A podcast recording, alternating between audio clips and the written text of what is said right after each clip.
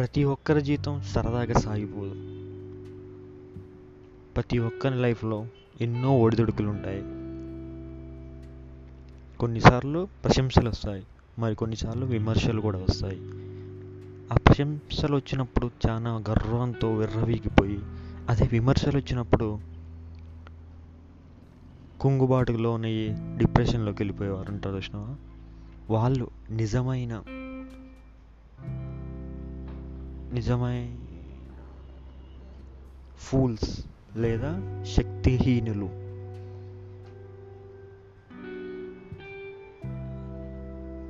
ఇంకా కరెక్ట్గా చెప్పాలంటే నీకు అన్నీ ఉంటాయి నువ్వు నడవడానికి శక్తి ఉంటుంది. అన్ని పనులు చేయడానికి కావాల్సినంత శక్తి ఉంటుంది. అయినా కూడా నువ్వు అక్కడ వెళ్ళి మూల కూర్చుని పోతావు. అలా అయిపోతావు.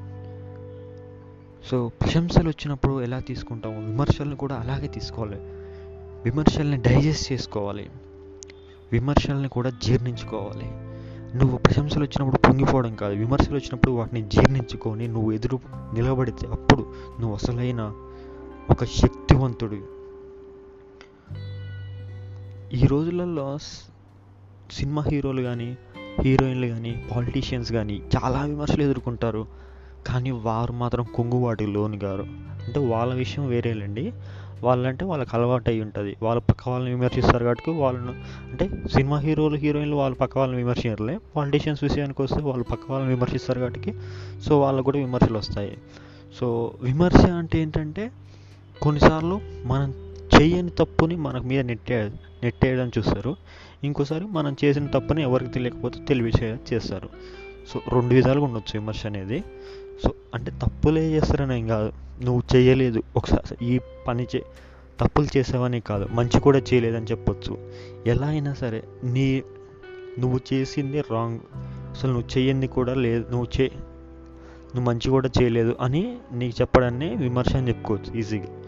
సో నువ్వు ఎప్పుడైతే ఎవడు నేను విమర్శిస్తాడో అప్పుడు నువ్వు వెళ్ళి విర్రవీగి వాడిని అది చేయాలి ఇచ్చేయాలని అన్నా కూడా లేదా నువ్వు వాడారే నన్ను ఇట్లా అంటున్నారా నేను ఇక పని చేయను. ఏదైనా పని చేయడం వల్ల నేను విమర్శించినా కూడా ఇక నేను మళ్ళీ ఆ పనికి వెళ్ళనురా అని అనుకొని కూర్చున్నా కూడా నువ్వు వేస్ట్ అనమాట విమర్శించిన వాడు బాగానే ఉంటాడు. అదే ఎవడైతే రెచ్చిపోతాడో ఎవడైతే కుంగుబాటుకు లోన్ అయిపోతారో వాడే సంకనాగిపోతాడు.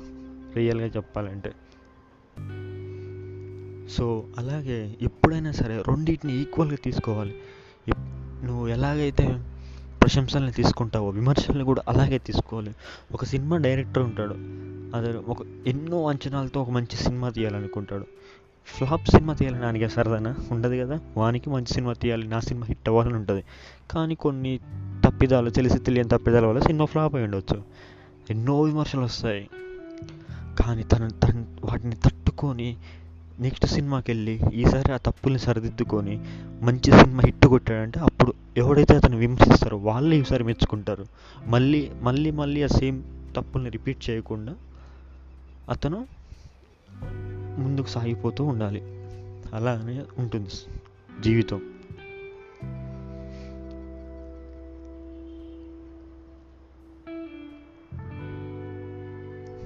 Thank you.